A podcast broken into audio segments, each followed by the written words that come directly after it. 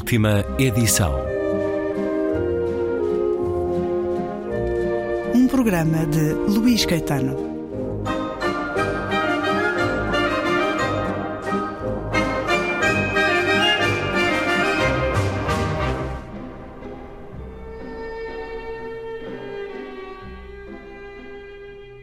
O que me restava dele eram seis cassetes áudio da sua última primavera de vida. A voz dele, e o silêncio, e a minha voz, e todos os sons que não sei muito bem o que são, que o microfone captou e a que se pode chamar ruído de fundo. As gravações foram feitas com um pequeno gravador cinzento, do tamanho de um dedo grosso. Sabia que tinha de tratar delas de uma ou de outra maneira, das gravações, claro. Tinha de as ouvir. Era o meu pai. Ele estava na mala. Havia certamente lugares melhores onde o conservar. Na caixa forte de um banco, por exemplo, ou num arquivo, ou num cofre. Ouvia bem de um ouvido. De vez em quando via-me obrigada a gritar, mas apenas quando me esquecia e me sentava do lado errado e lhe falava ao ouvido surdo. Era responsabilidade minha lembrar-me de qual o ouvido a que devia falar. Tinha certamente o tato sete vezes mais desenvolvido do que o normal. Estremecia ao mais pequeno toque, como se lhe tocassem carne viva. Já não levava a mão à cara tão a miúdo quanto antes. Fechava-se e abria-se sem parar. Dá muito trabalho começar a movimentar-se todas as manhãs, sobretudo quando se tem 89 anos, e de vez em quando a opção mais óbvia é a de voltar a dormir ou a de não chegar sequer a acordar. O que é que Pessoa escreve no livro do desassossego? Tinha-me levantado cedo e tardava em preparar-me para existir.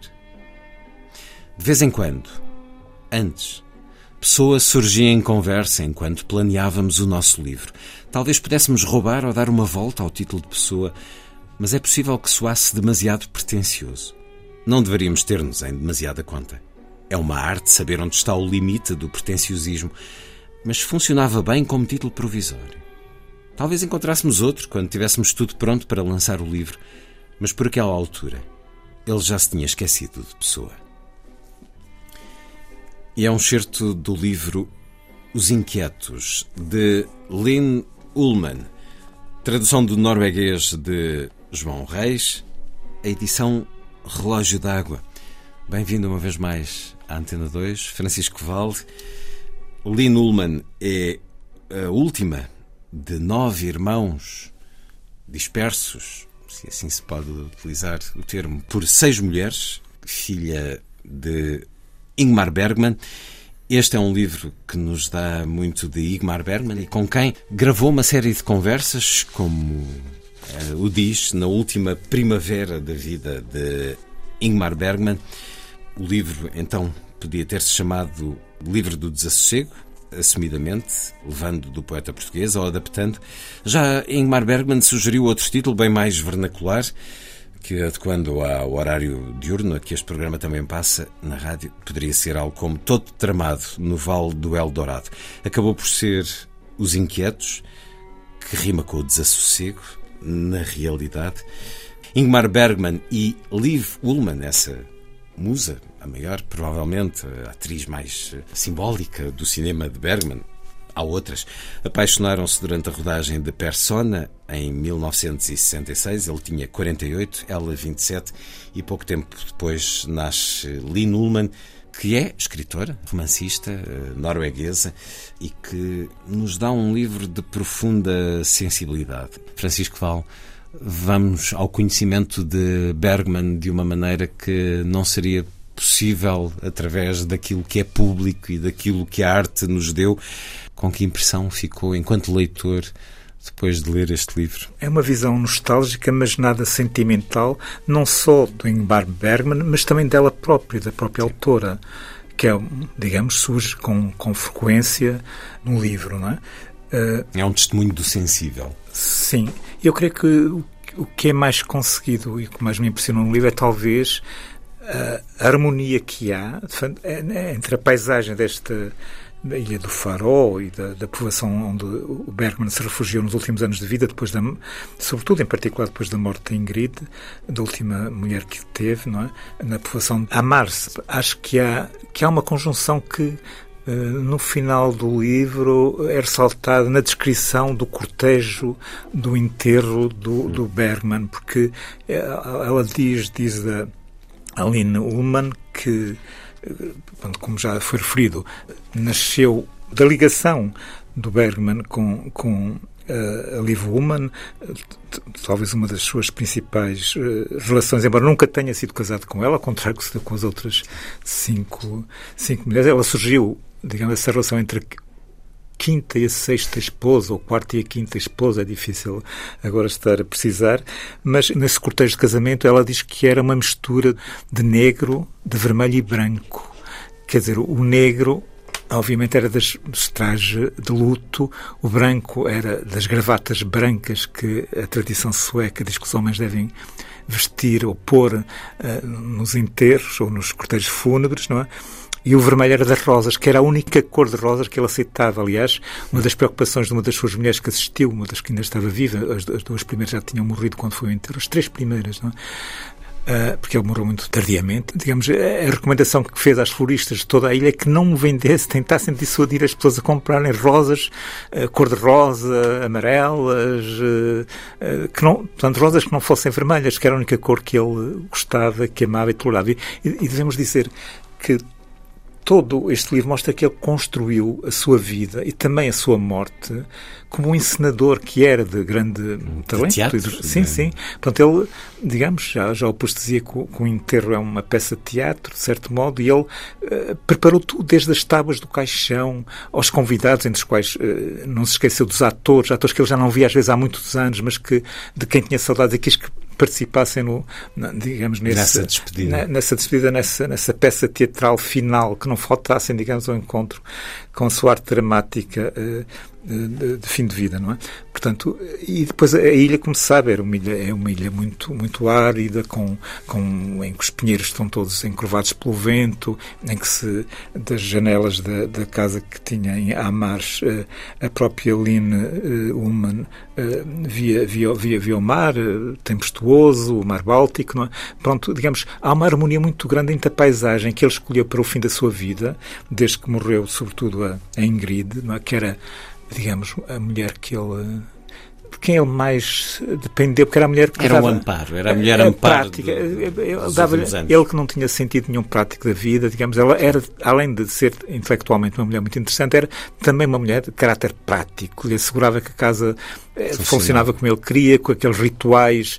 Eh, de, de, eh, que eram às vezes obsessivos em termos de, por exemplo, pontualidade, não levar copos de água para a sala para não sujar as tampas das mesas, de começar imperativamente as sessões de cinema lá no celeiro, que ele transformou em, em sala de projeção, eh, começaria aquelas horas, que chegava, chegava mesmo ao, ao celeiro 10 minutos antes do filme começar a ser projetado, que é para os olhos se habituarem à escuridão. Portanto, todos esses rituais ela, ela os aceitou e acolheu e tratou, digamos, com, com amor, mas também com certo carinho maternal. E isso ele sentiu uma falta abrupta quando ela morreu, não é?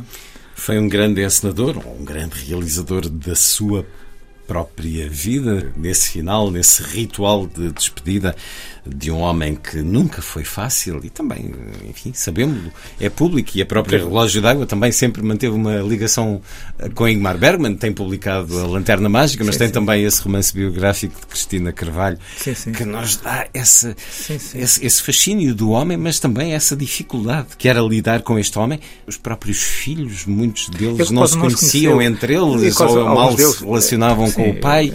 Porventura, isso levanta-nos interrogações emocionais sobre ele, mas era ele assim, com muito dessa solidão a estar espelhada nessas conversas finais, e, e são conversas de um homem que já está fragilizado por vários aspectos físicos, essa óbvia proximidade da morte que ele, que ele reconhece, mas ele sempre teve com a morte um diálogo muito intenso, in, intenso intelectual nos próprios uh, filmes que teve.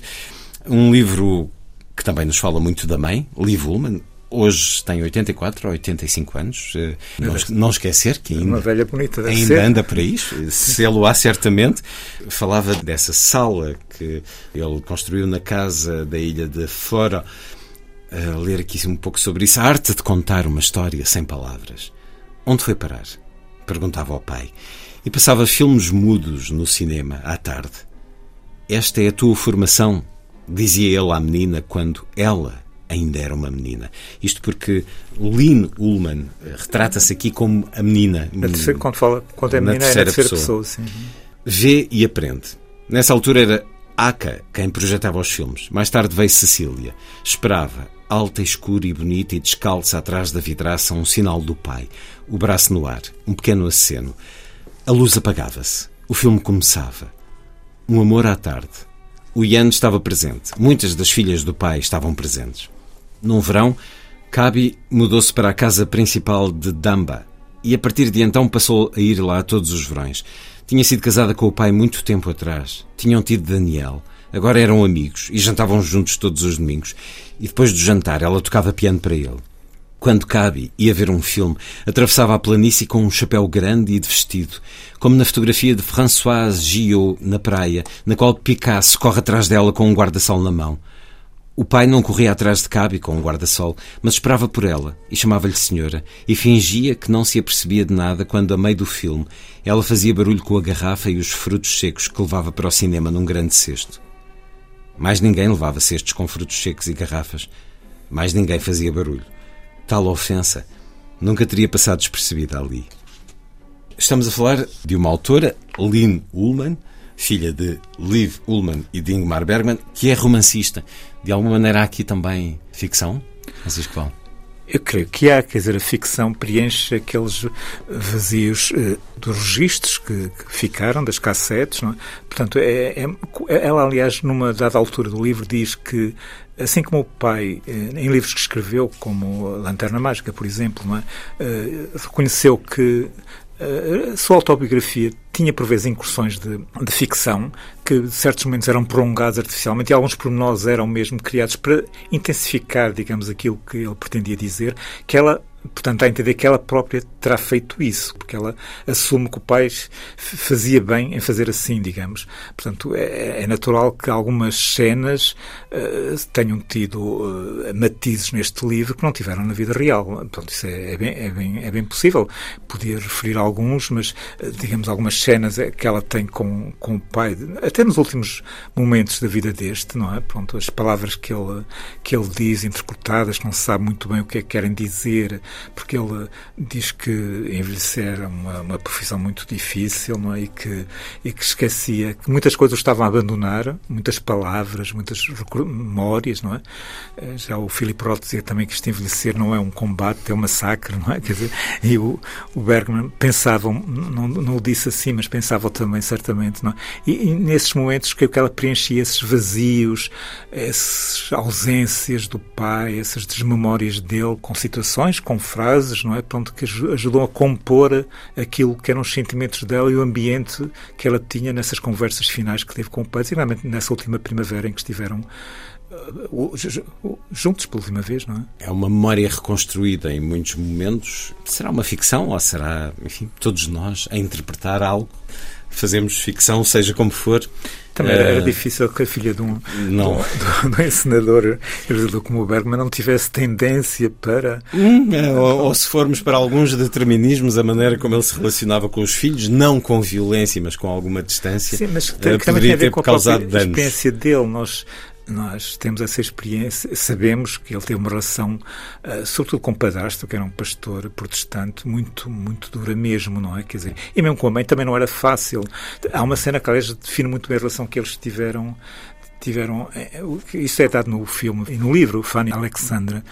Uh, há uma cena que não é contada no livro, mas que é, que é notável, que é quando o pai morre, ele estava a encenar uma peça no teatro de Estocolmo e então a mãe vai-lhe comunicar que o pai está a morrer, ou que já morreu, não é? que ele tem de ir ao enterro. E ele diz que não vai nada, que não tem nada a ver com o pai, que o pai não lhe interessa para nada, não sei o quê. Então ela dá-lhe um estalo, a mãe dá-lhe um estalo com toda a força que...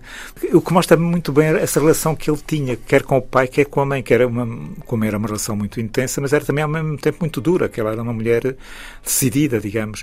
Aliás, há personagens aí, ela fala, ali não fala de uma, de uma tia dela, não tinha nada a ver diretamente com o Bergman, certamente, mas que andava com as cinzas do marido numa mala. depois de, muitos anos depois dele ter morrido, não é? Em vez de andar com, ali numa, com as cassetes, com as gravações que tinha tido com o pai e que o marido tinha descoberto lá num sótão, permitiu que este livro depois uh, existisse, não é? Essa, essa tia dela andava com as cinzas do marido, que mostra. Há qualquer coisa também de de protestante, de nórdico, de puritano nessas relações que eles tinham entre si, não é? A infância de Bergman não foi fácil, as dos filhos dele também não, e enfim, são esses determinismos que fazem a fortuna dos psicólogos.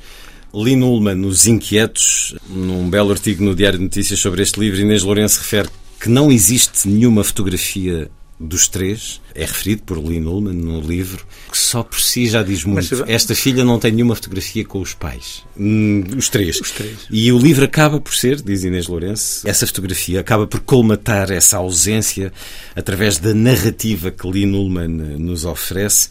É um livro muito belo, muito sensível. A ler aqui a terminar. Na penúltima gravação, o meu pai diz que quer morar num apartamento de três assoalhadas. Depois diz que quer morar num estúdio. E depois abre a porta e entra num auditório que é tão grande que há pássaros a voar dentro dele. Ele. E abre a porta. E estão lá sentados 150 músicos. E sei que agora me espera um acontecimento grandioso e inanalisável. Não analisável. Inexplicável. Uma sinfonia de Beethoven. Ou a Paixão segundo São Mateus com cor e orquestra completos. É magnífico. Não há como descrever. É o melhor da vida. Ela. É isso o melhor da vida? Ele. É, pois. Sim. É o melhor que se tem. Um diálogo, na penúltima gravação, das cassetes que deram origem a este livro, Os Inquietos, de Lynn Ullman. Um diálogo com o pai, Ingmar Bergman, mas também, não gravado, há muito de diálogo com a mãe, Liv Ullmann, e tudo isto para quem aprecia o cinema de Ingmar Bergman ou para quem aprecia boa literatura, não se vai arrepender de conhecer este livro. Os Inquietos de Lin Ullmann, a tradução do norueguês é de João Reis, a edição da Relógio d'Água.